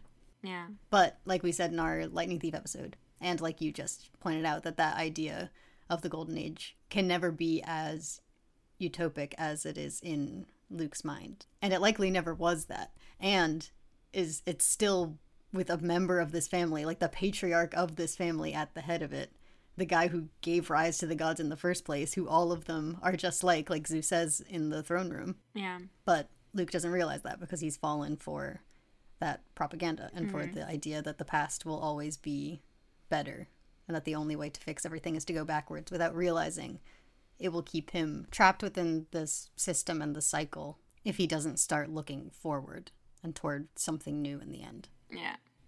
Then we get this incredible fight scene, but it's still not like it's a it's it's like a real fight, but it's not like a real real fight. Like this is not to the death. No, like like I said, Luke crucially is clearly not actually trying to hurt Percy throughout this fight. And then this moment, who made who did this?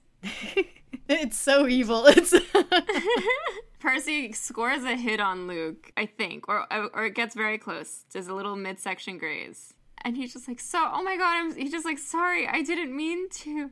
Mm-hmm. just immediately stops and starts apologizing. As though they're sparring, as though this is just practice. And the the wildest part of this is when Luke whips around and cuts him down mid sentence. I was like, dude, it's such a moment because Luke has been trying so hard not to hurt him this entire time.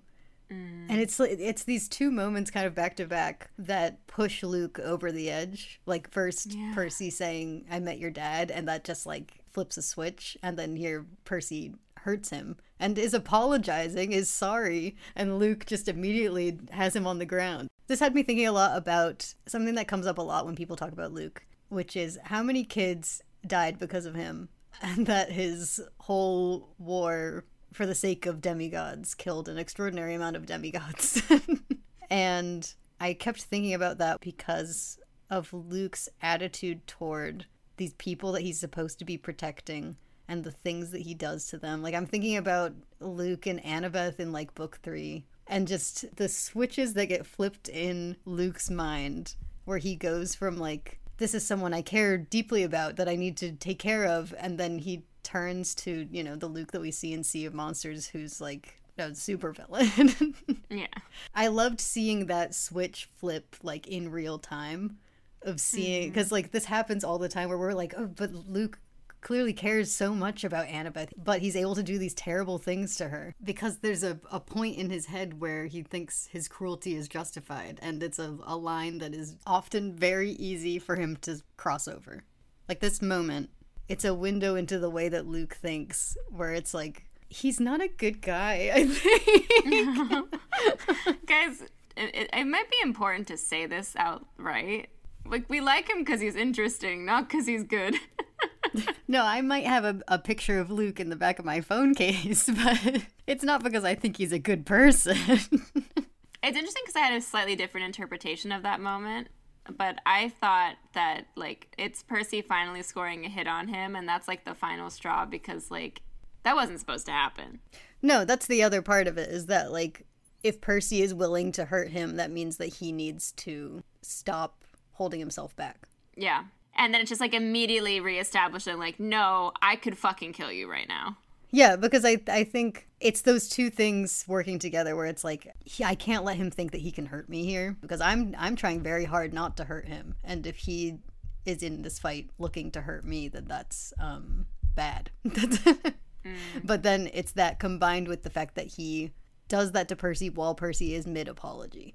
This kid is apologizing to you and doesn't want to be hurting you. That means that there's still a part of this relationship that he wants to salvage and that this isn't completely broken. And then Luke turns around and breaks it completely. Hmm. Like that specific moment was what had me thinking about like all of the people who Luke cares about who he hurts so badly. Hmm. While they still care about him. Yeah. And this also is the moment that Annabeth throws her knife at him to stop him from hurting Percy. The knife. yeah, I'm I'm flashing forward. I'm, I'm flashing forward to these three in the throne room already. The thing that interested me about this moment was when he sees that Annabeth's defending Percy, he sees her protecting Percy. Like you can see his heart kind of breaking a bit. Like you can see that this really gets to him in a different way. I just wrote down you can see the moment he's realized he's destroyed his family. Mm-hmm. Like I was I was just sitting there thinking like what an awful moment this is on on all sides. Yeah.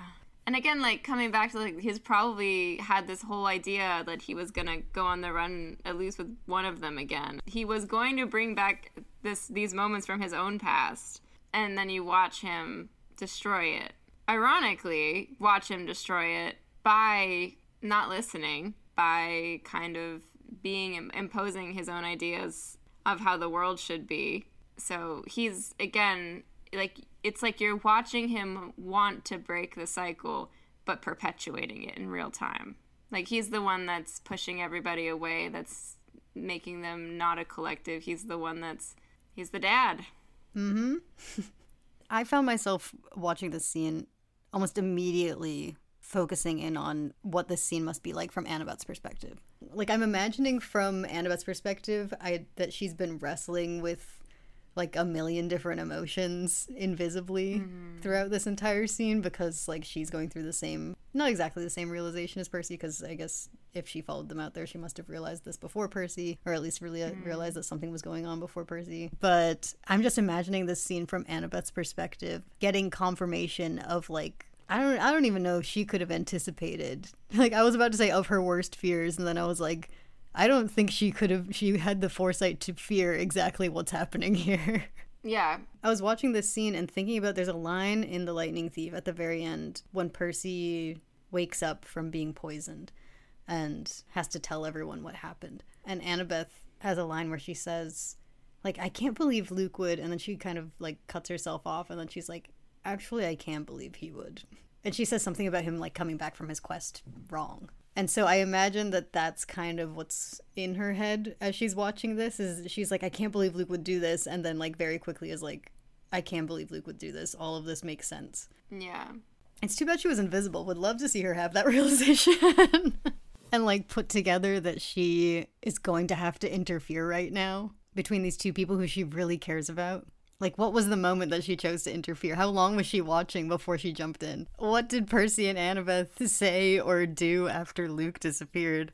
I have so many questions. I just, well, generally, just in general, I'm looking forward to exploring this relationship and how Annabeth views it in future seasons, which I, I mean, feels natural to Sea of Monsters anyway, especially with like Annabeth tries to swim home and uh, the scene with the coffin at the beginning on the Princess Andromeda and like her anger in that scene and just all of the Thalia backstory stuff. Like it feels natural to the next book, so I'm I expect to look back on this scene in the future and be able to see more of Annabeth's perspective in it because I think right now it's it's being filmed mostly from like Luke's perspective and sort of from Percy's perspective. But I think that moment when Annabeth shows up is very clearly in Luke's perspective, and so I think you know as as we get into the next season, as we keep going, we'll be able to look back at this scene and like hopefully be able to see it clearly through Annabeth's eyes. Guys, we just talked about this scene for two hours. Yep. This is not going to be reflected in the final runtime, but you need to know this. I want you all to know this. Great. Cool. Commercial break, finally. Yeah. Chiron comes up to Percy and recommends that Percy, when he leaves camp, go with an armed escort. And Percy says, I don't think Luke wants to kill me. And Chiron says, um, that he doesn't think so either because he thinks that Luke probably still wants Percy on his side. Chiron also has a line here in this scene where he says, You have to be very careful. You're more than a hero now. You are a leader in the eyes of your fellow half bloods. And I feel like there's a little bit, like, there, there are a couple things going on with this line, but the big part of it that stuck out to me was that it reminded me of again what Poseidon said about Thalia in the Poseidon Zeus encounter where he said that she mm. like she remained a, a, hero in the eyes of all of her fellow half bloods. I can't remember exactly what the line was that he had, but again, Percy and Thalia. I felt this a lot at the end of this season. In this episode specifically, was Percy and Thalia as this like living and dead versions of each other, with mm. one being like the dead hero who we all look back on and look up to, and then Percy being the the living version of that. And then we see Annabeth by Thalia's tree. Mm-hmm. In her little Love braids. Her, her hair. I her hair. Oh, it's so good. Interesting that she thinks Thalia would be really happy for her to I know. go back to her dad. I was like, would she be? if you say so. If you say so. I did. I like that Percy walks up saying, How does she feel about all of this? Like you going home to yeah. see your dad and her being like, well, she's a tree. It's like a fun, a neat little reversal of yeah. she had the fate of a pine cone. Mm-hmm. I was like, look at him. Look how far he's come. He respects yeah. her dead friend, finally. but yeah, the version of, of Thalia that exists in Annabeth's head is clearly different from the version that Luke had in the books, which lines up. Like, we talked plenty about the versions of Thalia that Annabeth remembers versus the one that Luke remembers in Sea of Monsters, so good to keep an eye on for next season. So Annabeth tells him that her dad is going to take her to New York and she's going to have to pretend she's never been there. And then he's going to take her to Disney World for the first time. Um, we could do a Patreon exclusive episode where Phoebe just sits down with a microphone and talks through Annabeth's first visit to Disney World. Oh, I I know she has opinions on so so many of those rides, and they all can coincide with mine. That's crazy. It's too bad it's Disney World, not Disneyland, the better park. I did love when Percy says to her, "Be a kid," because mm-hmm. I think that after episode five discussion, that really solidified for me as like I think a big piece, if not the biggest element of Annabeth's arc this season.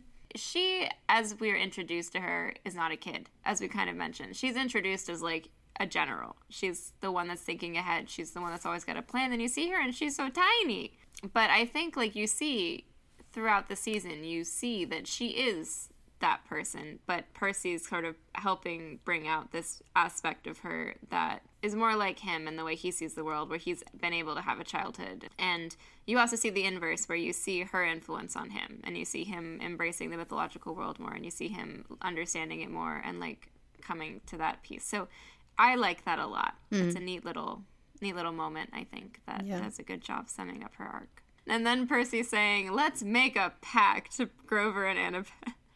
There was not nearly enough Grover in this episode. Can I just say that? Yeah, he did get a searcher's license, though. You know what's what's funny though is he's like no one's checked the seas, and I was like actually many people have checked the seas. It's just no one has lived to report on it. yeah, I'm. I like this setup. Mm-hmm. I like the setup. It's good. That Grover's like I'm gonna do something that no one else has ever done in their lives, and it's like uh oh Grover. and they make a pact, Phoebe. There's three yes. of them making a pact. I was like, uh huh the big three make a pact, if you will. Yep. Like, I, I, what could possibly go wrong? I was like, I can see this haunting every season, but at least, at least next season we know that that's how that book ends is in front of Thalia's tree and the three of them, plus a newcomer. um, so Percy heads off to back to Montauk in another, we'll realize soon, half dream, half memory. And then we get like the I mean, first of all, we we do need to mention that like the scene is touching and beautiful and I loved it. Yes. Um, but the important part that I need to talk about is when, when she like stands up straight and her face goes blank and she says it's time to wake up. And then like the horror of like the lighting changing and turning around and he's on your porch. I was like, yeah. back up. Like Why are you so close? that was so good. It's so scary when you like you turn around and he's he's that close. It's like I knew that he was gonna get close because we were told that by Eric and Jeff. But then when you turn I, around, the and the fact there, that he's coming into the Montauk cabin, yeah, it feels. It's different. like no, this is a temple. You're not allowed in here. yeah, exactly.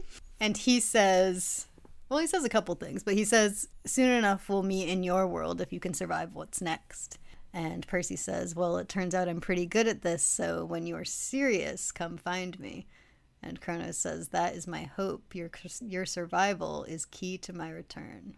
Technically true, eventually, in book four. Technically true that his survival is mm. key to his return. I I feel like this moment is where a lot of the golden age stuff also crystallized for me watching it cuz fire erupts in this hearth. And I sort of marked it I think in episode 1 like the fact that there's like a a hearth in the center of this home. Like it feels very like ancient in terms of like the fire is the home. Like a, very Hestia, you know, as mm-hmm. we'll, as we learned from the books. There's also like a fire. The Percy's sitting at a campfire in his first Kronos dream when he's in the desert the first thing these fires kind of conjure for me, especially like the campfire, is like ancient storytelling, ancient times, where like that is the center of the community, the center of the home, where it's required for survival for warmth, where you're in like a tent or you're in like a pretty bare bones place without a lot of the comforts of, you know, modern times. But like in the Kronos dreams, there's these fires and this visual callback to an ancient time but there's none of the warmth. There's none of the family. There's none of the community. There's none of the home feeling, especially with this particular lighting change in this cabin. Like it, it sucks all of that out of the room. Mm-hmm.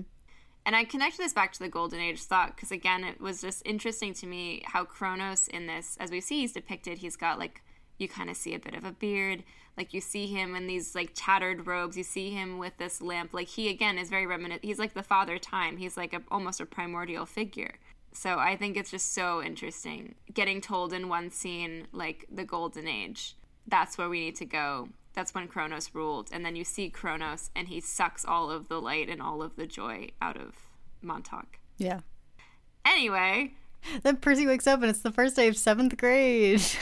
and I love Sally has a dream journal. Like she's I like, know. oh, all right, you had another Kronos dream. Ready, say, let me write it down. Yeah. And Percy does avoid telling her that Percy said that that Kronos said his survival was the key to his rise. And I do think that was intentional. He didn't just want to tell his mom he loved her, and he didn't. And he wasn't sick of talking about Kronos. He he definitely did not want to tell her that part. Also, he has the most generic boy bedroom. there are a couple small details where I was like, I like the drawings behind his bed. Like, he has the astronaut above his desk that he clearly drew, and like what looks like a doodle sheet above his bed. He's got a skateboarder on his wall, a gaming headset. He has Halo in his shelf, but it doesn't have the Xbox logo on it, so it might just be a book about Halo. And then as as the episode closes out, we get another moment of narration from Percy. The quote is the stories you heard about Greek gods, heroes, and monsters, I'm here to tell you they're real. If you ever feel like you don't fit, like the world doesn't make sense, then you might be a part of our world. So don't give up, because we might need you for the fight ahead. So it sounds like he's recruiting. Right. I was I literally in in caps I have recruit question mark question mark. Just because we had that whole conversation in uh I think for the Titans, Titans Curse, Curse, where we were talking about them recruiting and now that we have Luke saying I'm here to recruit, it's but what I was more focused on in this moment was the change it's it's like how i've talked about how the the opening lines of the whole show are percy quoting both luke and kronos we realize throughout mm-hmm. the season that now he kind of like amends them mm. and so now these lines are quoting sally when she's telling him that he's a demigod in the montauk scene and also chiron's opening lines when he's saying that the gods heroes and monsters all show us what we're capable of. It's just a much more hopeful version of it like the whole don't give up and like trying to use his story rather than using it as like a warning to the reader or viewer. It's now a more hopeful like i actually want you to hear this because we might need you for mm-hmm. we might need you later and also you might be a part of this so let me make sense of it for you mm. He also he's not only quoting Chiron, he's also quoting Crusty with the "If you ever feel like you don't fit." So I do think that I do still think that Crusty got into his head with that one. mm-hmm. Yeah, we also zoom out looking at a rainy fi- the rainy fire escape, which I was like, hmm. I think that's symbolism for unresolved Thessaly. And like, I don't know, I don't know where we landed with that moment in the first episode. I don't totally remember, but it felt like a safe place for her. Mm-hmm. So I guess symbolizing they're in a safe place now. yeah, and there, I don't think there's any evidence of Gabe, so I think the timeline on this is a little different. Yeah, I I I don't know what's going on. With, we could let's talk about Gabe. yeah, so there's our our fun little post credits scene. Um, I obviously miss having a good murder here. yeah. I, I love a good murder, but this is another one of those things that I just never expected them to actually put to screen, knowing that children are watching and that you don't have like the book filtering what they see. It's like actually in front of them. And also, I feel like this is something that we had to sacrifice in order to have the Medusa episode that we got, and for Percy learning the myths from his mom, and to have the ambiguity there and the direction that we took the Sally and Medusa parallels that we were picking up on in The Lightning Thief. Because in this version of the story, Sally has a very different relationship to Medusa's story. Yeah. And would have had a very different reaction to her son, Perseus, coming home with her head as a trophy and then asking her if she wanted him to kill her husband. like in that version it's like who just who just came home to you which i mean would have been a, a, fascinating conversation to see play out but it's not the story that we're telling with this version of sally or with sally and percy's relationship like it would just be a totally different moment for the two of them altogether like yeah. you can't include that moment in this version of the story and have the story play out the same way so instead gabe gets what's coming to him he brings his death upon himself which is fitting Package thieves deserve this fate. Yeah. I my theory was if it was somebody doing it on purpose, it was Poseidon. We we can say that Poseidon did this. More more points to Pasali, really. In the book, the package appears on Percy's bed, so he he easily could have put it inside of the apartment and not killed Gabe. mm-hmm. But I feel like this is Poseidon protecting Sally. This this was subtly. still murder, just on someone else did it. The other interesting little bow that's on it is like they are debating how to keep Medusa's head safe from people so they don't accidentally stumble onto it mm-hmm. in episode three. And then when Gabe opens the box, the box turns to stone too. So he actually is the solution to that problem. Oh, I didn't notice that the box also turned. Yeah, like he her head's in that box and he's that's it. It's hmm. gone. And you know what? She can still sell his body. and she can still go to NYU, guys. I think we're done here. I think it's time to talk about a bead. I'm I am stuck between several images. The glowing H is an interesting symbol to me. I want I want the terrifying hearth in Montauk. That's what I want. That's my bead. Hmm. The hearth with no light and warmth. Yeah. I'll just do the glowing H. Yeah. Why is it an H? Is it a gift from Hermes? Or is it just like every person who gives Luke a magic item is like, this will have to remind you of your parents? he can't escape. That poor kid. he can't. He's doomed. He's so doomed.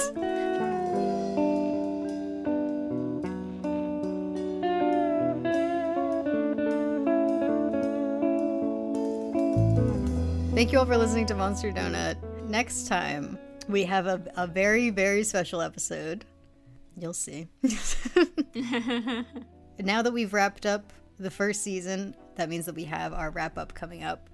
So, if you have any questions or thoughts or analyses or arguments that you want to send in for us to talk about, please send them our way. Thank you to everyone who has already sent some in. We've got some interesting questions sitting here on our on our email already, which is monsterdonutpodcast at gmail.com. You can also uh, message us on our social media. We are at PJOPod on Instagram, Twitter, and TikTok. You can also leave comments on Spotify if you're on mobile. Yeah, I'm excited to dig in.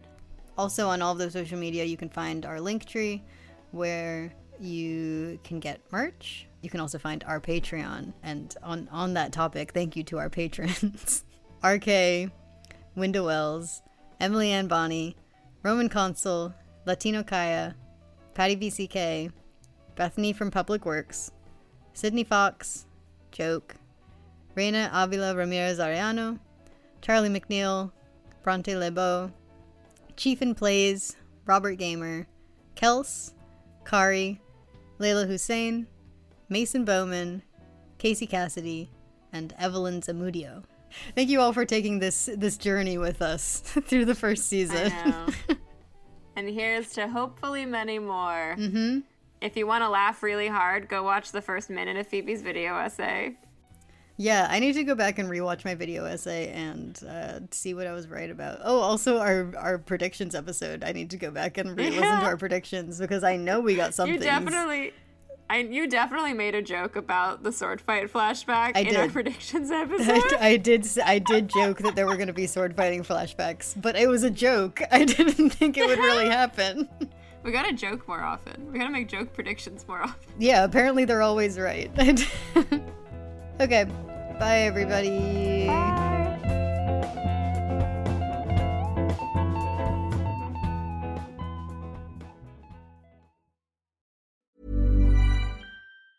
Even on a budget, quality is non-negotiable. That's why Quince is the place to score high-end essentials at 50 to 80% less than similar brands. Get your hands on buttery soft cashmere sweaters from just 60 bucks, Italian leather jackets, and so much more. And the best part about Quince, they exclusively partner with factories committed to safe, ethical, and responsible manufacturing. Elevate your style without the elevated price tag with Quince. Go to quince.com slash upgrade for free shipping and 365-day returns. Hi, I'm Daniel, founder of Pretty Litter. Did you know cats tend to hide symptoms of sickness and pain? I learned this the hard way after losing my cat, Gingy. So I created Pretty Litter, a health monitoring litter that helps detect early signs of illness by changing colors, saving you money and potentially your cat's life. Pretty Litter is veterinarian developed, and it's the easiest way to keep tabs on your fur baby's health right at home. Go to prettylitter.com and use code ACAST for 20% off your first order and a free cat toy. Terms and conditions apply. See site for details. Hey, it's Paige DeSorbo from Giggly Squad. High quality fashion without the price tag? Say hello to Quince. I'm snagging high end essentials like cozy cashmere sweaters, sleek leather jackets, fine jewelry, and so much more. With Quince being 50 to 80% less than similar brands and they partner with factories that prioritize safe ethical and responsible manufacturing. I love that. Luxury quality within reach. Go to quince.com slash style to get free shipping and 365 day returns on your next order. quince.com slash style